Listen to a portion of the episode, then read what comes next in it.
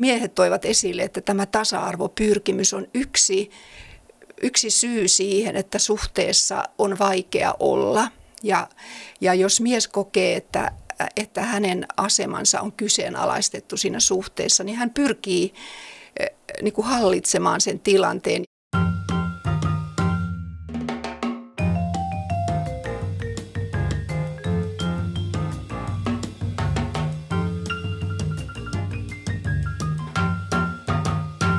Hei ja tervetuloa Kujalla podcastiin. Täällä keskustellaan ajankohtaisista asioista ja teologiasta.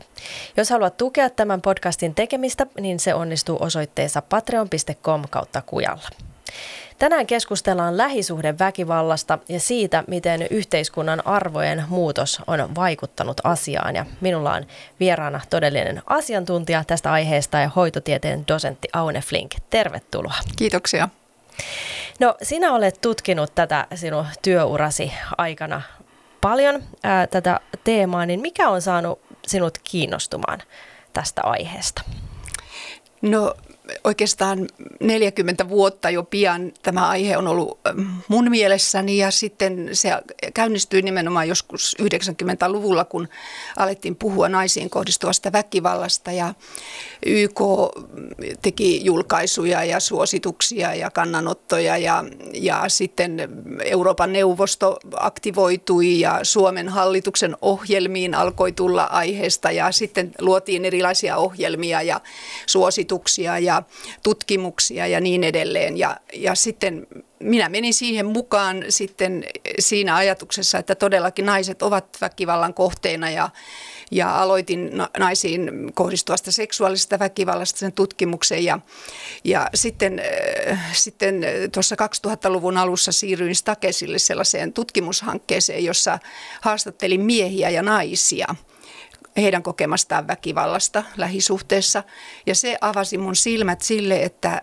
että tämä on monimutkaisempi tämä ilmiö kuin vaan pelkkä naisiin kohdistuva väkivalta, että monissa lähisuhteissa, erilaisissa lähisuhteissa ja, ja perheissä on väkivaltaa, ja nyt sitä ehkä, ehkä olisikin hyvä tutkia vähän laajemmasta näkökulmasta, ja se kiinnostus on sitten jatkunut niin, että, että olen tutkinut sekä naisiin kohdistuvaa väkivaltaa että miesten kokemaa väkivaltaa, lasten kaltoinkohtelua ja, ja myöskin lähisuhdeväkivallan sovittelua.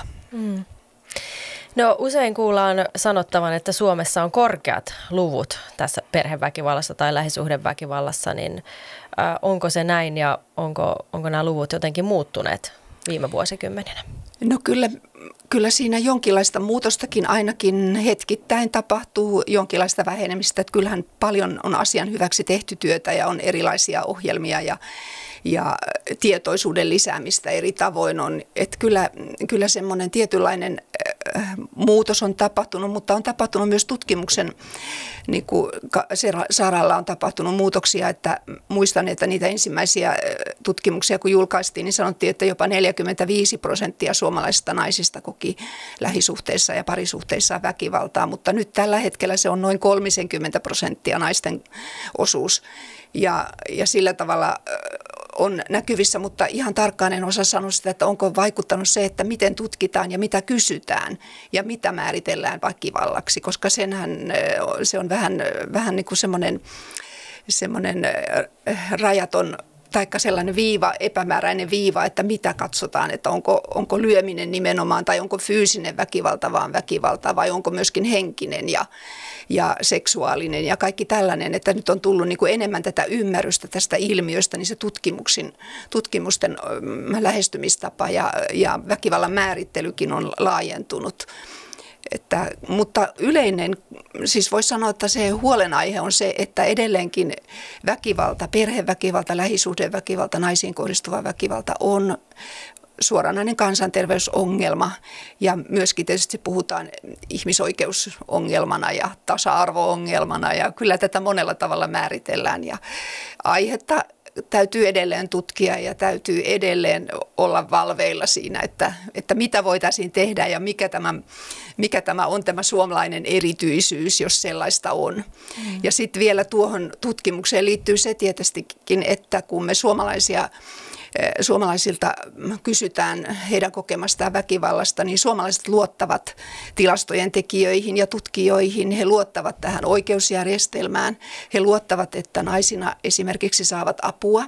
Ja silloin on niin kuin, katsotaan myönteisesti sitä, että tästä saa puhua, tätä saa tutkia. Mutta sitten jos mennään, mennään tämmöisiin suljetuimpiin maihin, niin siellä ei, ei ole lupa puhua väkivallasta, eikä ole kunnollisia tilastointimenetelmiä, ei ole tällaista tutkimusrahoitusta ja niin edelleen. Silloin ne luvut saattavat myös siinä mielessä olla erilaisia. Mm. No mitenkä sitten, jos Suomessa on kolmekymmentä, sanotaan, että kolmekymmentä prosenttia naisista kokee lähisuhdeväkivaltaa, niin se kuulostaa aika korkealta luvulta, niin mitenkä tämä sitten suhteutuu muihin Euroopan maihin esimerkiksi? No mä muistan, että esimerkiksi kaksituhattaluvun puolivälissä tai kaksituhattaviisitoista muistaakseni tehtiin tämmöinen eurooppalainen tutkimus, niin Suomi oli toisena, toiseksi väkivaltaisin maa Euroopassa Tanskan jälkeen. Ja, ja sitten on monia muita maita, joissa sitten, en muista ulkoa niitä lukuja, mutta on selvästi niin kuin pienemmät ne lukumäärät. Että, ja sitten tietysti se, että, että tämä kolmekymmentä prosenttia on jossain elämänsä vaiheessa lähisuhteessaan. Että se ei tarkoita sitä, että koko ajan, vaan jossain elämänsä vaiheessa. Että, että kaikkia näitä määreitä ja kaikkia näitä ulostuloja täytyy vähän kriittisesti katsella, että mitä tässä tutkittiin, keneltä kysyttiin, miten määriteltiin väkivalta ja niin edelleen. Elikkä, elikkä monella tavalla saadaan ne luvut vaihteleviksi, mutta lukuhan on suuri, että, että kyllä siitä on aihetta puhua. Mm, mm.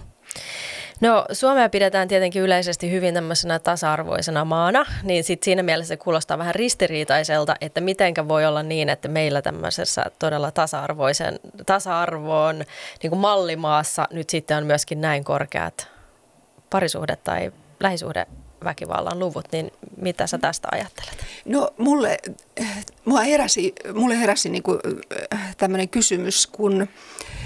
kun meillä on nimenomaan voimakas tämä tasa-arvokehitys ja, ja hyvin voimakas myöskin se, se korostus siitä, että, että miehen ja naisen suhteen tulisi olla tasa-arvoisia. Ja sitten kun mä esimerkiksi miehiä tutkin, niin miehet toivat esille, että tämä tasa-arvopyrkimys on yksi, yksi syy siihen, että suhteessa on vaikea olla.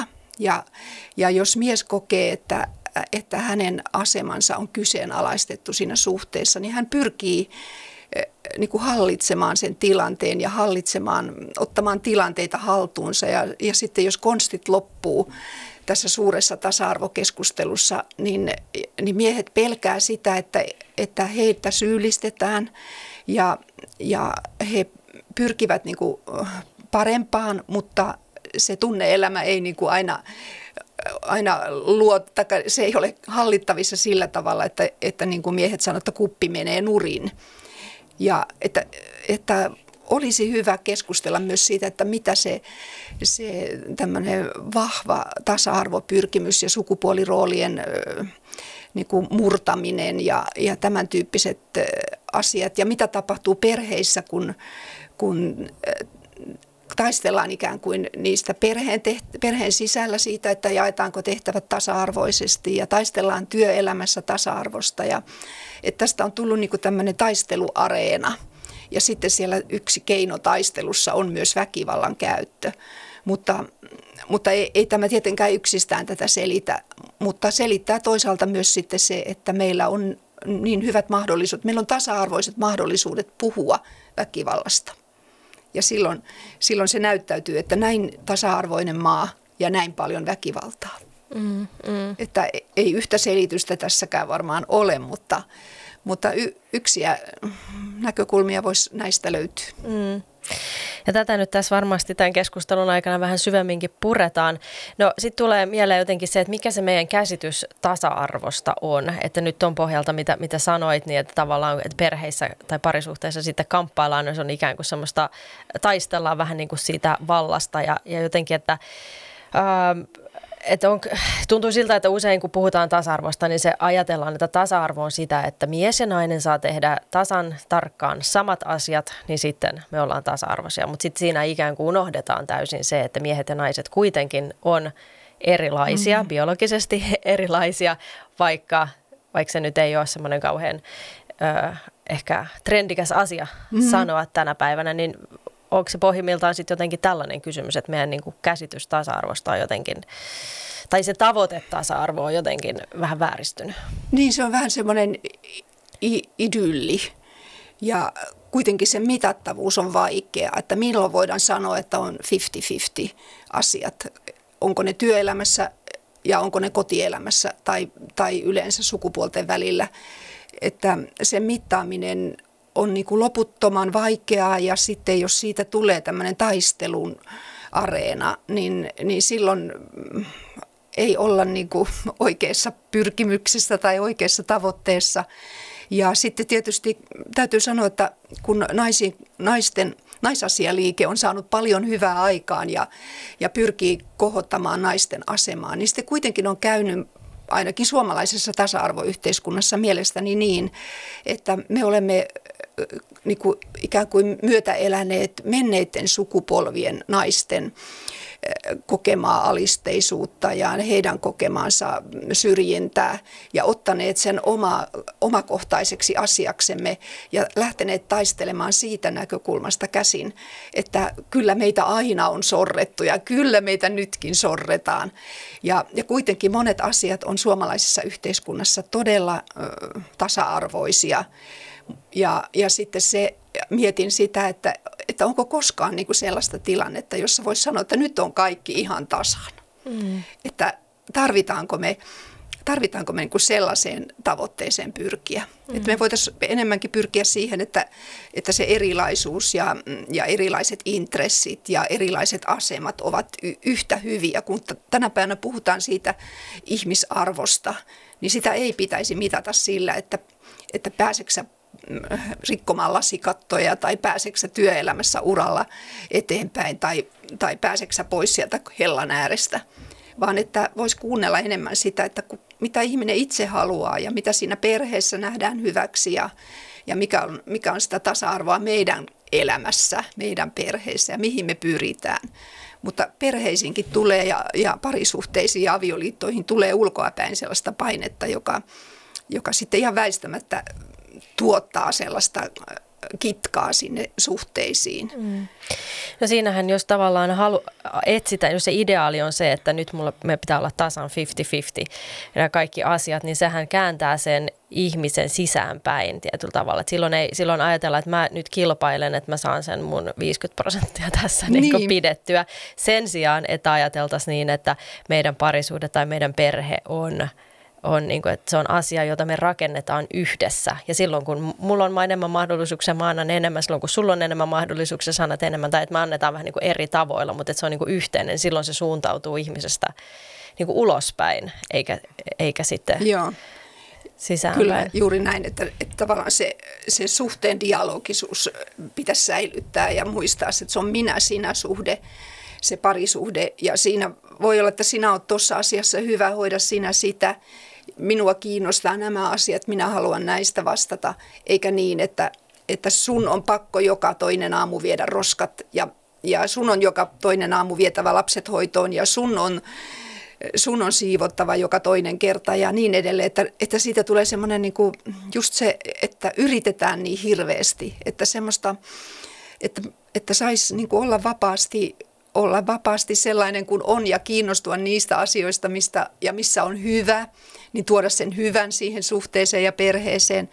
Ja, ja sitten se vaikuttaa kyllä myös niin kuin lapsiinkin, että minkälaisen mallin, että voiko antaa mallin siitä, että, että lapsi voi heijastaa itseensä niitä sukupuoliominaisuuksia poikana ja tyttönä ja, ja katsoa, että missä äiti on hyvä ja missä isä on hyvä ja Ja mitä, mitä minä haluan, minkä mallin mä otan tuosta mm. toisesta vanhemmasta ja minkälaisen, minkälaisen kuvan perheestä mä saan. Mm, mm. Et kyllä siinä, on, siinä on, niin kuin helposti sokeutuu sille kaikille, mikä, mikä nähdään niin kuin ideaalina. Mm.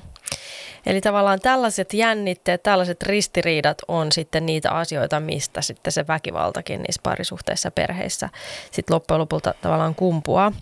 No nyt kun sinä olet tehnyt nimenomaan tutkimusta tämän, tämän aihepiirin tiimoilta, niin olet sanonut, että me liian tavallaan kapea-alaisesti tai tutkimuksessa liian kapea-alaisesti katsotaan tätä asiaa, että ikään kuin aina lähtökohtana on vaan se, että nyt meillä on kaiken pahan alku ja juuri on patriarkaatti ja nyt siitä näkökulmasta ikään kuin tutkitaan. Niin mitenkä sitten tätä pitäisi mielestäsi laventaa tätä näkökulmaa? No joo, tästä patriarkaatista on tullut tämmöinen kirosana. Ja se on niin kuin mielletty sillä negatiivisesti, että se tarkoittaa miesvaltaa, isävaltaa ja tämmöistä negatiivista vallankäyttöä, alistamista, syrjään viemistä ja, ja tuota, mitätöimistä. Ja sen takia se patriarkaatti niin kuin on nähty sitten sellaisena rakenteellisena, yhteiskunnan rakenteissa olevana väkivallan syynä, ja sitten se on nähty myöskin siellä perheessä ja parisuhteessa syynä, että miehet ovat niitä vaimonhakkaajia ja ne on niitä pahiksia.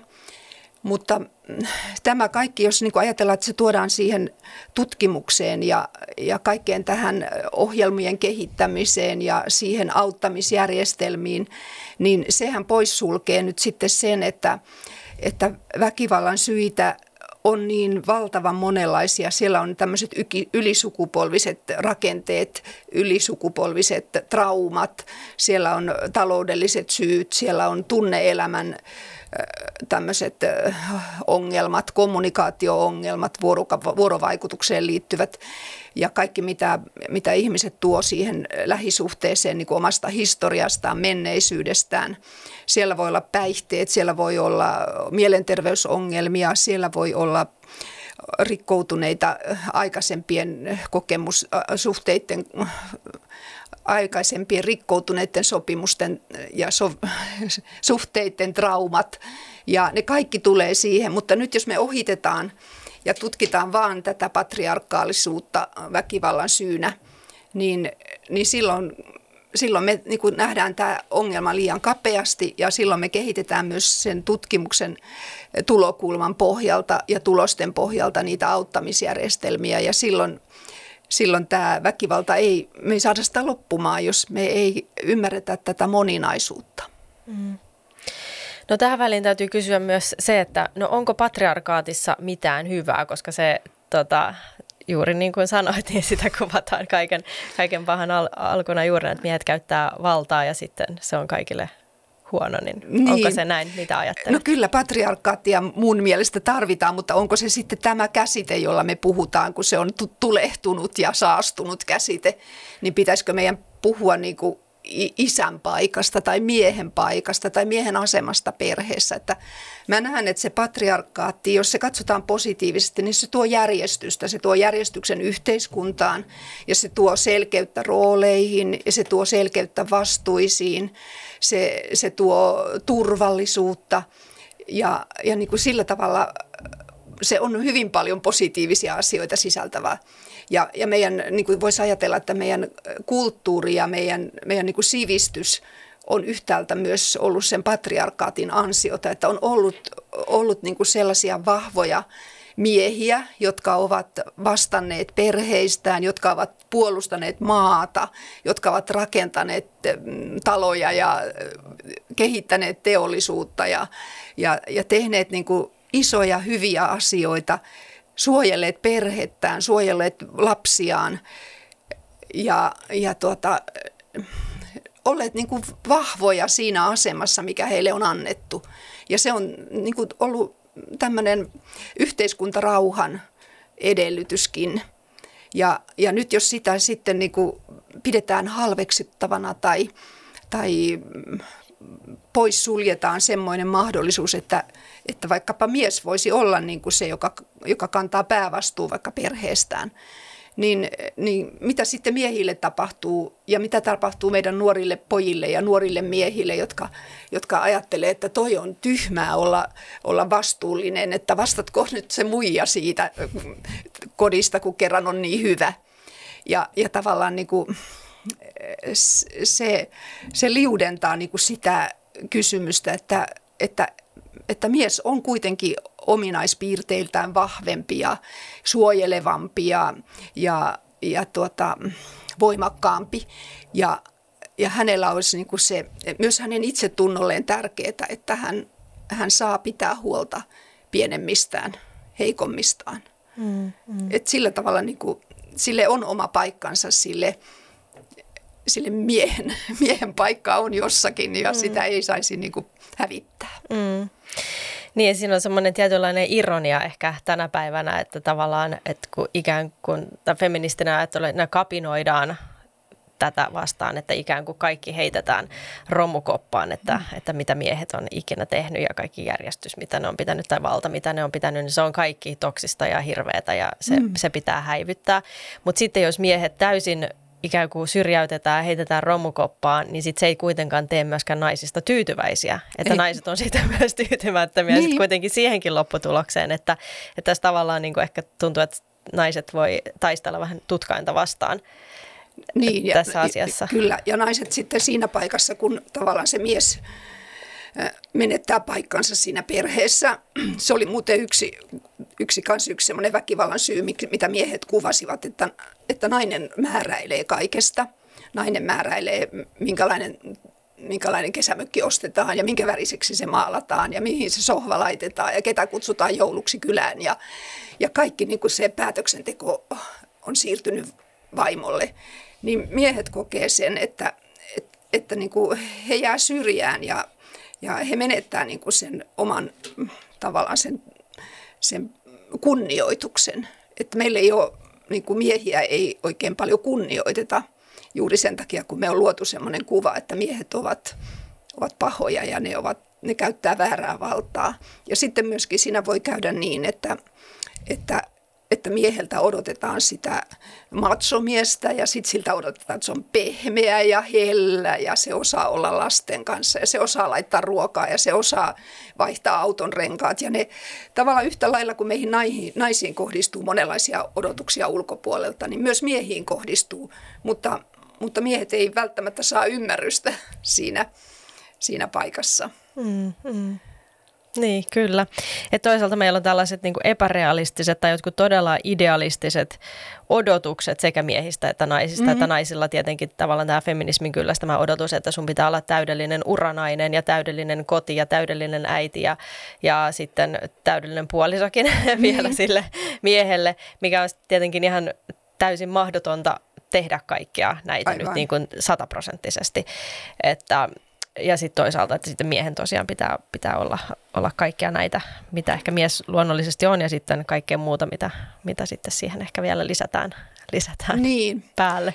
Ja tota, naisetkin uupuu siinä, että sitten taas se, se tosiasia, että nainen on heikompi ja naisella on niin kuin intressejä ehkä enemmän sitten tällaisiin pehmeisiin tunne-elämän alueelle liittyviin asioihin, niin sitten jos naisen täytyy koko ajan taistella siitä paikasta miehen kanssa siellä työelämässä ja, ja muuallakin yhteiskunnassa, niin, ja sitten hänen täytyy kuitenkin olla äiti ja olla, olla vastuussa tietyistä asioista perheessä ja lasten kanssa, niin, niin sitten meillä tapahtuu, tapahtuu niin, että, että nämä esi, esimerkiksi yksinhuoltajaäidit, niin ne uupuu. Ja, ja sitten tietyllä tavalla myös sitten vaikkapa tämmöinen subjektiivinen päivähoito-oikeus on vaikuttanut siihen, että, että, että sinne työelämään niin kuin ikään kuin vapautetaan ne naiset, että he saavat sinne mennä. Ja sehän on tietysti hyvä asia, en mä sitä kiellä, mutta sitten, sitten tavallaan se, myöskin me naiset niin kuin emme arvosta sitä, että me, meillä voisi olla myös tilaa ja paikka viihtyä kotona tai, tai tykätä siitä kotiroolistamme tai siitä perinteisemmästä naisen roolista.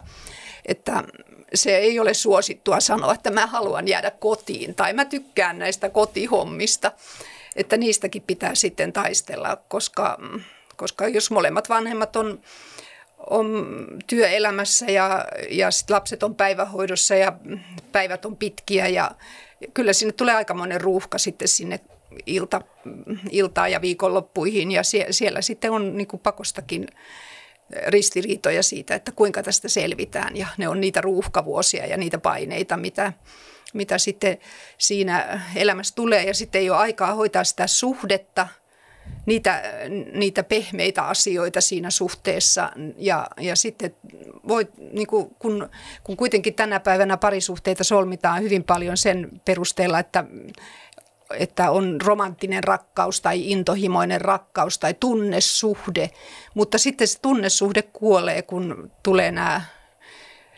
arjen haasteet ja työelämän haasteet ja, ja tasa-arvohaasteet, niin sitten ajaudutaan helposti avioeroihin, että yli kolmekymmentätuhatta lasta tänä päivänä Suomessa kärsii siitä, että heillä ei ole ehjää perhettä.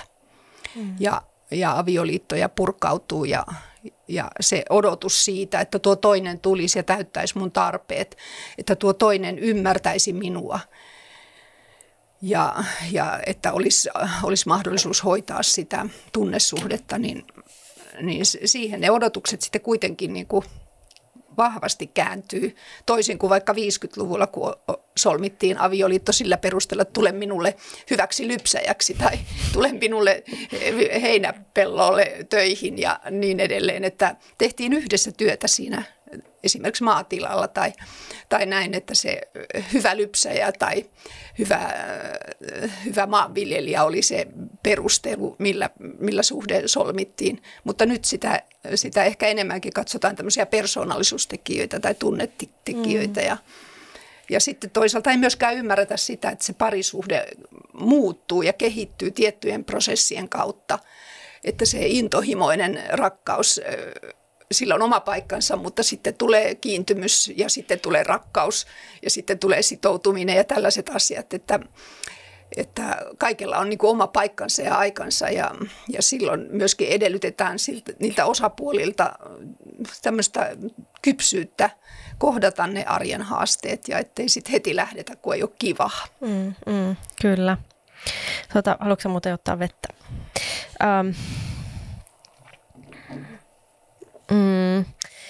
No sä tuossa vähän puhuitkin tästä niin kuin avioeroista ja sitoutumisesta muusta, mutta että onko, kun sä oot tutkinut tätä asiaa, niin mitenkä tosiaan sitoutuminen tai sitoutumattomuus tai se, että, että sitoutuminen voi olla vähän niin kuin epävarmaa tai häilyvää, niin miten se sitten heijastuu näihin, tähän väkivaltaan? No ky- kyllä tota, siellä lähisuhteessa niin kuin se... Se yhteenkuuluvuuden tunne on se, joka, joka antaa niin kuin voimavaroja siihen, että kestetään niitä vaikeita paikkoja, mutta jollei sellaista pääse syntymään tai ei tule sellaista, sellaista kypsymistä siinä suhteessa, että mä haluan sitoutua, vaikka tänään ei ole kivaa, tai mä haluan sitoutua, vaikka sä et ole niin mukava joka päivä ja, ja sussa on tommosia ja tommosia piirteitä, että, että mun mielestä niin kuin se... Se on heikompaa se sitoutuminen, koska, koska tosiaankin se on haavoittuva se suhde silloin, kun se on perustunut siihen rak- rakastumiseen tai tunne-elämän niin kuin siihen, että sä ta- täytät mun tarpeeni. Ja toinen ei koskaan kykene siihen, että kaikki ne odotukset ja kaikki ne toiveet tulisi täytetyksi. Ja, ja sitten se on kuitenkin siinä avioliitossa ja parisuhteessa niin, että molemmat osapuolet tuo sen oman menneisyytensä siihen suhteeseen. Ja siellä voi olla täyttymättömiä tunnetarpeita ja sitten jos niitä ei tunnista tai niiden kanssa ei ole sinut, niin sitten odottaa, että se toinen sen täyttäisi sen, mitä multa puuttui jo ehkä pienestä lapsesta saakka, vaikkapa turvallisuus tai ihailu tai... tai kuunteleminen tai kuulluksi tuleminen. Ja sitten kun sellaiset asiat tulee vastaan, niin sitten lähdetään etsimään parempaa. Eli se sitoutuminen ei enää jaksa pitää yhdessä. Mm. Ja miten sitten se väkivalta tässä, tässä kuviossa voi no se, joo, ilmetä? Se väkivaltaan tulee sitten siinä, että, että kun... kun tulee vaikka mustasukkaisuus, että toinen lähtee hakemaan siihen tunnetilaansa lohdutusta ulkopuolelta suhteen, niin sitten tulee mustasukkaisuus tai toinen lähtee hakemaan tyydytystä uran luomisesta tai lähtee hakemaan tyydytystä urheilusta tai su- muista suorituksista tai uralla etenemisestä tai mistä tahansa. Ja, ja sitten tulee se konflikti ja mikä on se kyky sitten ratkaista niitä konflikteja. Jos ei ole sitä kykyä, niin sitten otetaan nyrkit käyttöön tai heitetään maljakot toista päin tai, tai tehdään tämmöistä henkistä väkivaltaa, koska on se paha olo siinä päällimmäisenä, että se tuottaa sitten myös sen, sen väkivallan, joka voi eskaloitua. Mm.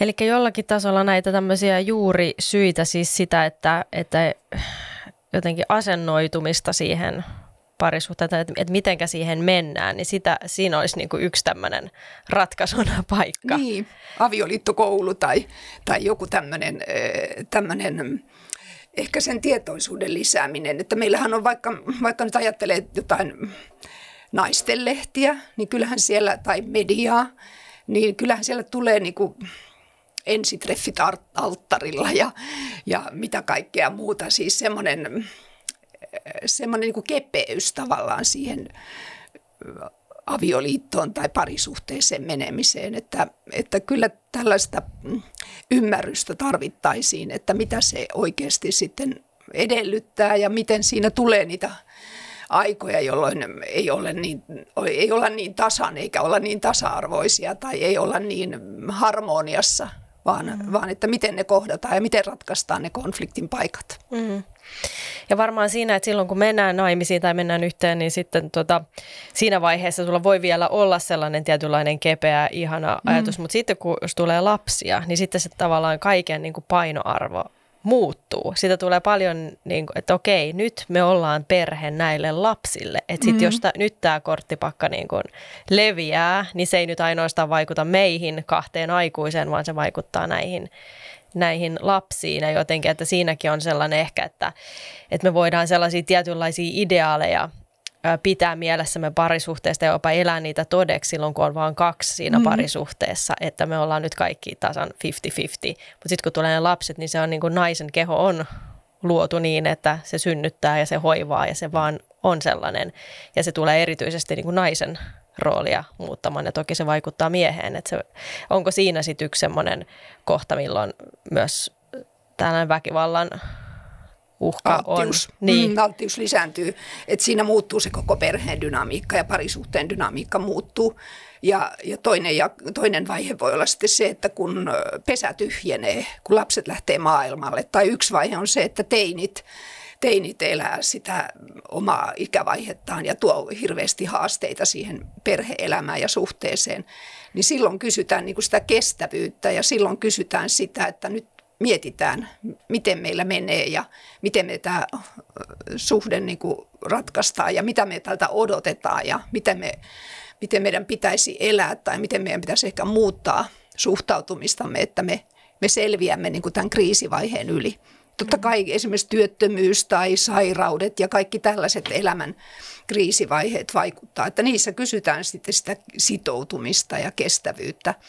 Jota, jota sitten pitäisi tavallaan myöskin jollain tavalla tämän, ää, niin kuin meidän yhteiskunta on hyvinvointiyhteiskunta, joka tarjoilee niin paljon mahdollisuuksia ja, ja sitten, sitten tarjoaako se myös mahdollisuuksia harjoitella sitä omaa vastuuta ja omaa ää, niin kuin sietämistä, ikävien asioiden sietämistä, että, että hyvinvointiyhteiskunnassa on, on niin kuin omat tos, tosi tärkeät puolensa, mutta on myös menty joissakin kohti niin kuin siihen, että kaikki tulee valmiina ja kaikki on helppoa. Ja, ja se helppo elämä ei ole aina hyvää elämää. Mm.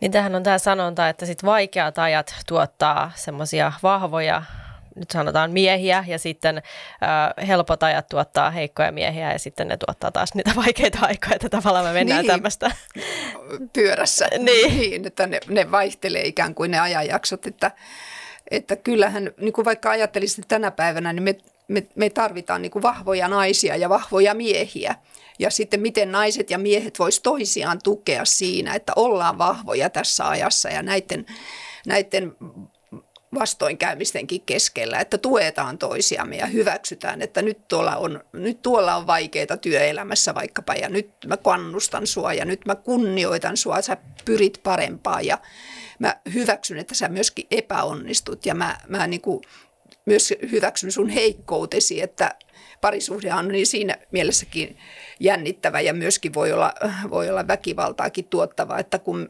ihminen oppii tuntemaan sen toisen oikein hyvin, niin se tuntee myös sen heikkoudet.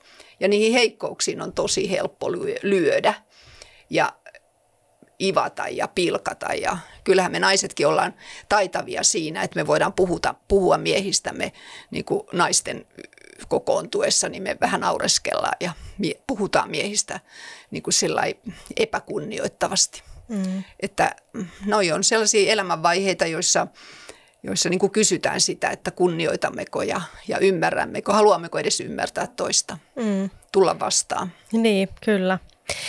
No, äh, kun on perheväkivaltatilanteita, niin sit näissä tilanteissa, tai olet sanonut, että ilmeisesti naisia ja lapsia autetaan erityisesti, mutta sit miehiä ei, ei välttämättä niinkään auteta niissä tilanteissa. Nyt esimerkiksi nyt nykyinen hallitushan aikoo lopettaa kokonaan tämmöisen äh, lähisuhdeväkivaltasovittelun, jossa sitten, niin mistä siinä on kyse sellaisessa sovittelutilanteessa ja mitä mieltä olet, että onko sitä syytä lopettaa vai onko siitä jotakin hyötyä? No sovittelussa on tietysti kysymys siitä, että, että sinne tullaan niin kuin, kun on tapahtunut väkivaltarikos ja, ja tuota, se tarkoittaa sitten sitä, että siinä kysytään niiltä osapuolilta, että ovatko he vapaaehtoisia, haluavatko he sovitella ja jos, se, jos he ilmaisevat, että ovat halukkaita, niin sitten selvitellään ne taustat ja se, että, että mitkä tässä on niin kuin ollut ne väkivallan motiivit ja, ja onko tätä tapahtunut aikaisemmin ja, ja onko,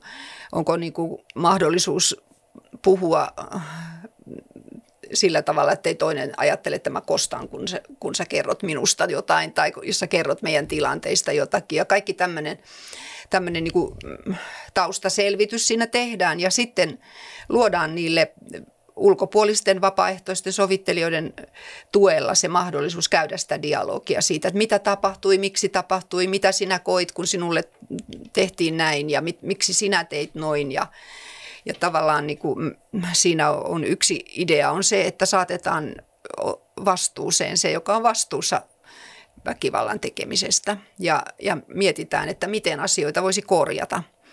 Ja mä kyllä näkisin, että tällä hetkellä sitä sovitteluproseduuria on niin paljon kehitetty, että sinne, sinne ei oteta sellaisia ihmisiä, joissa esimerkiksi olisi tilanne niin, että toinen käyttää sitä hyväkseen, että nyt mä saan sitten jatkaa sitä väkivaltaa, kun me tehdään sovintoja, mennään sitten eteenpäin ja taas aletaan tappelemaan ja, ja käyttämään väkivaltaa. Että kyllä siinä niin kuin,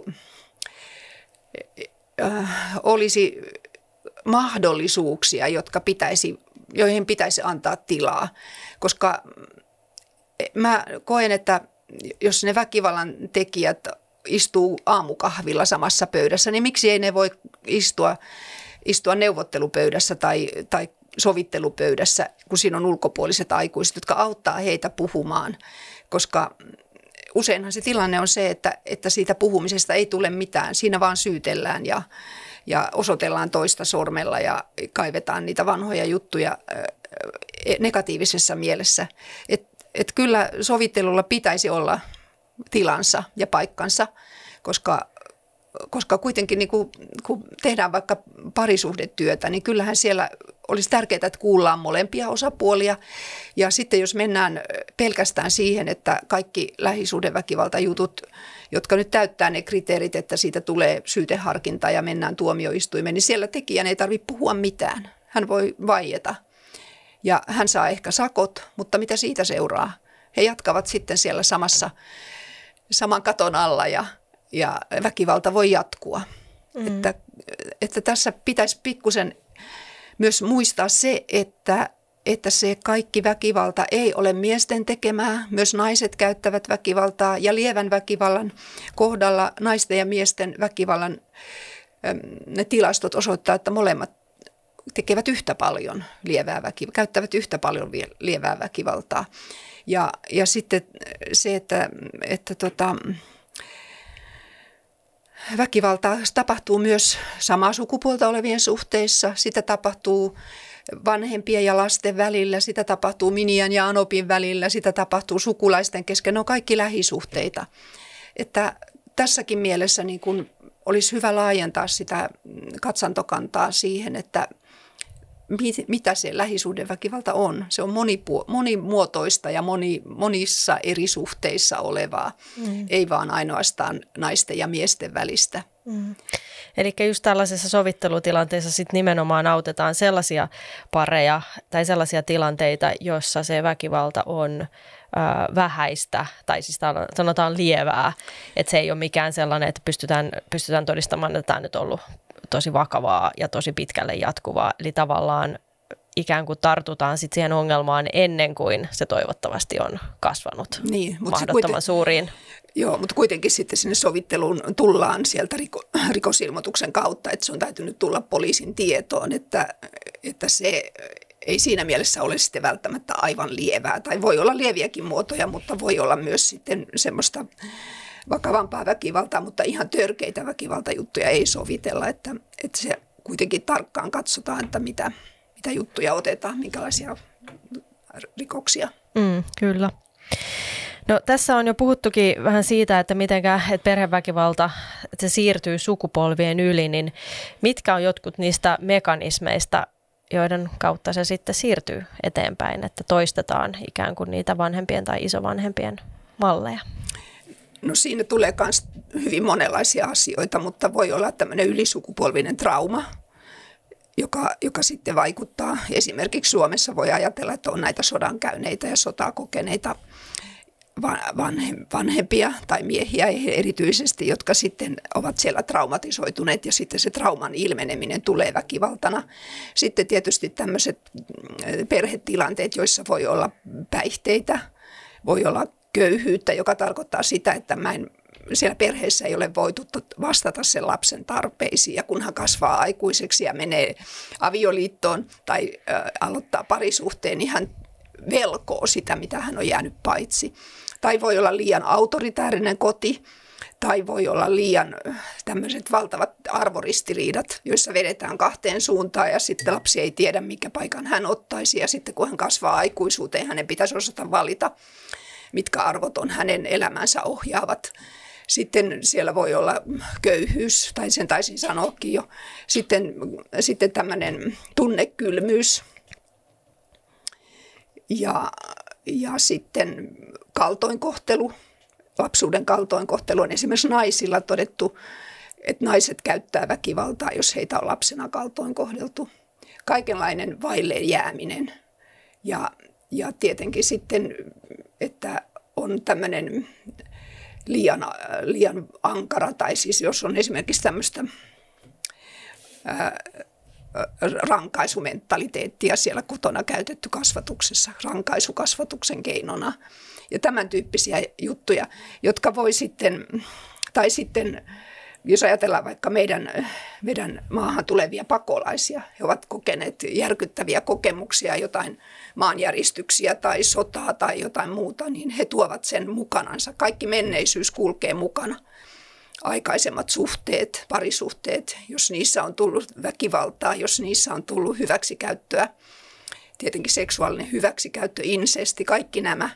Ne on ylisukupolvisia ja, ja ihan epigeneettisessä tutkimuksessa on todettu, että, että jo tämän tyyppiset, tämän tyyppiset kokemukset siellä taustalla tai traumat niin voi tuottaa jo niin kuin semmoisia solutason muutoksia ihmiseen. Ja ne sitten ilmenee jonkinlaisessa väkivallan muodossa. Mm. Eli nyt näistäkin syistä olisi tosi tärkeää hoitaa ikään kuin koko perhettä tai sitä koko tilannetta kokonaisvaltaisesti, koska jos sitä ei hoideta kokonaisvaltaisesti, niin sitten se riski vaan kasvaa, että, että lapset sitten kasvaa toteuttamaan mm-hmm. näitä samoja, samoja malleja, ellei sitä kierrettä pystytä sitten katkaisemaan. Niin, ja sanotaan, että lapset jo pelkästään se, että he elävät tällaisessa ilmapiirissä, jossa asiat eivät ole hyvin. Siellä on jotain sala- salaisuuksia, insestiä, uskottomuutta, luvattomia lapsia tai, tai avioliiton ulkopuolisia lapsia, joita salataan tai tämän tyyppisiä, tai isä salataan, kuka sinun isäsi on, tai tämän tyyppiset asiat, niin, niin tota, ne voi olla lapselle niin kuin väkevämpi, voimakkaampi väkivallan kokemus kuin se, että hän saisi tukkapöllyn tai, tai hän kokisi kerran fyysisen väkivallan, vaan se, että sä oot jatkuvasti siinä selviytymistilassa. niin se traumatisoi sen lapsen. Mm, mm. No yksi tämmöinen teema on sitten myöskin se, että et, ö, niin kuin tässä jo mainitsitkin, niin avioerot ja perheiden hajoamiset on hyvin, hyvin yleisiä. Sanoitkin, että kolmekymmentätuhatta lasta kasvaa, kasvaa rikkinäisissä perheissä, niin, niin tota, ja sitten tavallaan se positiivinen isän malli ja isän läsnäolo, ö, sekin, ai, tota, jos sitä ei ole, niin se on, se on iso puute, niin mikä sitten on, nyt jos ajattelee isättömyyttä, että isä ei ole läsnä tai isä, isä on jotenkin negatiivinen hahmo, niin mitenkä se sitten erityisesti naisiin tai tyttöihin vaikuttaa ja, ja altistaako se sitten jotenkin enemmän tällaiselle väkivalta, väkivaltaiselle parisuhteelle? No kyllä tota, sekä tyttö että poika tarvitsee mallin oman sukupuolensa niin kuin ikään kuin hahmottamiseen tai oman identiteettinsä kehittymiseen. Ja isällä on tärkeä paikka sekä pojan elämässä että tytön elämässä. Äiti ei voi korvata isää eikä isä voi korvata äitiä. Tietysti täytyy ymmärtää, että, että ei voi tehdä stereotyyppisesti sellaista ajatusta, että jos sä oot isätön, niin sä oot sitten niin kuin loppuelämä menetetty. Että jos on ulkopuolisia, turvallisia aikuisia ja sellaisia suhteita, niin ne voi, voi olla sitten niin kuin tämmöisiä suojaavia tekijöitä. Mutta tuota, tyttö tarvitsee isän antamaan hänelle turvan, antamaan hänelle suojan, kutsumaan hänet naiseuteen, ihailemaan tyttöänsä ja antamaan sen lämpimän sylin, jossa, jossa tota, tyttö saa kasvaa turvallisesti. Ja nyt mä näen yhden sellaisen ongelman tässä ajassa, että meillä on paljon isättömiä lapsia. Toi kolmekymmentätuhatta voi olla niin kuin vuosittain. Tulee avioerojen myötä lapsia, jotka, joilla ei ole sitä ehjää perhettä, niin, niin tota, se tyttö kasvaessaan tarvitsee sen miehisen ihailun. Ja siinä on sitten yksi vaara, että nämä tytöt, jotka ovat jääneet vaille sitä isän turvaa, niin he hakevat sen turvan sitten somesta ja aikuisena hakevat sen tämmöisistä vapaista suhteista, koska he kaipaavat sitä miehen syliä, he kaipaavat sitä, että joku heitä ihailee. Sen vuoksi he sitten voivat herkästi antaa kuvansa tuonne someen, jakavat alaston kuvia. Tai, tai naiset sitten aikuisena ajattelevat, että, että tämä, heidän naiseutensa on seksuaalisuutta ja, ja se niin kuin ylikorostuu ja kaikki muut feminiiniset piirteet jäävät ikään kuin toisarvoisiksi. Että kyllä isällä ja miehellä on paikka tytön elämässä ja soisin, että, että niitä olisi niitä turvallisia, turvallisia miehiä näiden tyttöjen elämässä, jos, jos perheeseen tulee avioero ja, ja isä joutuu muualle tai, tai siirtyy muualle ja, ja sitten ei ole siinä tytön arjessa jatkuvasti mukana. Eikä millään tavalla mukana, niin, niin sitten täytyisi olla joku kummi tai setä tai eno tai joku semmoinen ulkopuolinen perheen, perhettä tukeva aikuinen ja mies, joka, joka sitten antaisi sellaista miehen mallia tytölle, yhtä lailla pojalle. Mm. Ja, ja sitä kautta mä ajattelen, että uusi sukupolvi voi kunnioittaa niiden sukupuolten erilaisuutta myös, kun he näkevät sen, että, että naiset ovat erilaisia ja miehet ovat erilaisia ja, ja ottaa niitä malleja molemmilta. Mm. Eli sitten toisaalta myöskin tässä niin kuin negatiivisessa mielessä, että jos tytöillä tai nuorilla naisilla että on, on hirveän iso kaipuu tavallaan, mikä johtuu siitä heikosta isäsuhteesta, niin että sitten tavallaan voi lähteä sellaisiin parisuhteisiin miesten kanssa, että jotka ei ole mitenkään terveitä tai ei ole mitkään, mitenkään hyviä suhteita mm. ja ainoa, ainoa tavallaan syy sit niille suhteille on ikään kuin se, että, että sä haluat niin hirveästi sitä hyväksyntää ja kaipuuta ja sitten sä voitkin olla väkivaltaisessa suhteessa ja niin kuin jopa jäädä siihen, koska sulla on ikään kuin tämmöinen tunne. Joo. Vaje. Mulla oli yksi tutkimuskohteissani tai tutkimusaineistossa oli yksi semmoinen nainen, jota oli kuusivuotiaana käytetty seksuaalisesti, setä oli käyttänyt häntä hyväksi. Ja hänen, hän koki, että hänen seksuaalisuutensa ja hänen tyttöytensä rikottiin, niin hän ajautui sitten, että heti kolmetoistavuotiaana hän niin kuin tunnisti sen, että hän pelkää miehiä, koska miehet voi käyttää häntä hyväkseen, niin hän alkoi juoda. Ja sitten kun hän oli juovuksissa, niin hän uskalsi kohdata niitä miehiä, mutta se ajautui sitten siihen, että miehet käytti häntä seksuaalisesti hyväkseen. Ja hän, hänen itsetuntonsa ja hänen käsityksensä naiseudesta oli niin rikki, että hän ajatteli, että hänelle kuuluukin tämä. Häntä saa käyttää hyväkseen ja aina vaan uusia suhteita ja uutta, uutta äh, alkoholin käyttöä, että hän kesti sen tilanteen ja tajusi sen, että, että näin ei voi jatkua. Ja, ja, ja sitten vasta myöhemmällä iällä niin kuin tietoisesti käsitti sen, että hänet on rikottu ja tämä, tämä hänen rikkomisensa on vaikuttanut siihen, että hän antoi itsensä välineeksi miehille. Mm, mm. Ja tällaisia tarinoita kuulee erityisesti, jos puhutaan ihmiskaupasta tai puhutaan mm. prostituutiosta, prostituutiosta, niin sitten niissä, tai pornosta myöskin, mm. niin sitten niissä kuvioissa, että minkä takia naiset ää, sitten näihin tilanteisiin hakeutuu, niin sieltä löytyy paljon näitä, näitä kertomuksia. No vielä ihan lopuksi kysyisin vielä tämänkin asian tämmöisen kiteytyksen, tästäkin on vähän, vähän viitattu tähän, että, että mitä ää, perinteisissä sukupuolirooleissa sitten voisi olla hyvää, mistä kannattaisi pitää kiinni nyt kun iloitaan kovasti, että sukupuoliroolit tässä vapautuvat ja avautuvat ja muuttuvat, niin onko siinä vanhassa jotakin, mitä, mistä kannattaisi pitää kiinni? No kyllä minun mielestäni sillä tavalla, että, että mä arvostan sitä, mitä on saatu työelämässä aikaan ja miten siellä on monenlaista tasa-arvoisuutta ja, ja toivotaan, että se kehitys jatkuu, mutta sitten olisi hyvä muistaa, että, että oikeasti miehissä ja naisissa on eroja ja sekään ei tarvitse olla stereotyyppistä, silläkin tavalla on eroja, että joku nainen voi tykätä rassata autoja tai voi tykätä metsästää tai mitä tahansa niin sanottua miehistä.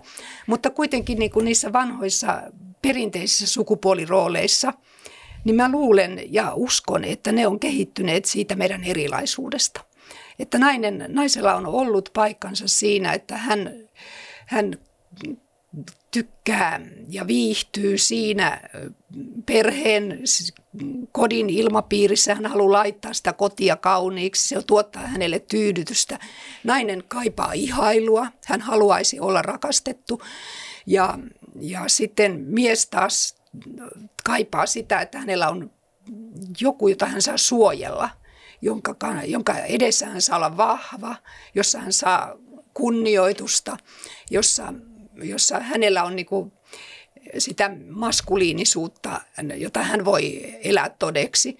Ja, ja jos niin kuin nämä ikään kuin häivytetään, niin, niin mä vähän epäilen tai pelkään sitä, että esimerkiksi tämä, että jos se, se minun sisäinen naiseni niin kuin lyntetään alas, niin siinä voi käydä niin, että sitten nainen ajattelee, että kyllä mä ainakin seksillä voin ton miehen valloittaa. Tai mä voin olla nainen, kun mä olen niin täynnä seksuaalisuutta. Ja silloin se ikään kuin vääristyy tai siitä tulee hirveän kapea-alainen. Että kyllä, kyllä minä olisin vaan sitä mieltä, että, että sukupuoliroolit ovat vieläkin olemassa. Ja me emme saa niitä ohittaa. Ei se ole mikään este tasa-arvolle, jos me olemme erilaisia ja kunnioitamme erilaisuuttamme ja toisten erilaisuutta. Mm. No niin, no hei, kiitoksia paljon Aune Flinck tästä haastattelusta ja keskustelusta. Kiitos sinulle. Ja kiitos kaikille kuulijoille ja katselijoille. Palautetta voi lähettää osoitteeseen kujalla piste podcast at gmail piste com. Ja jos haluat tukea tämän ohjelman tekemistä, se onnistuu osoitteessa patreon piste com kautta kujalla.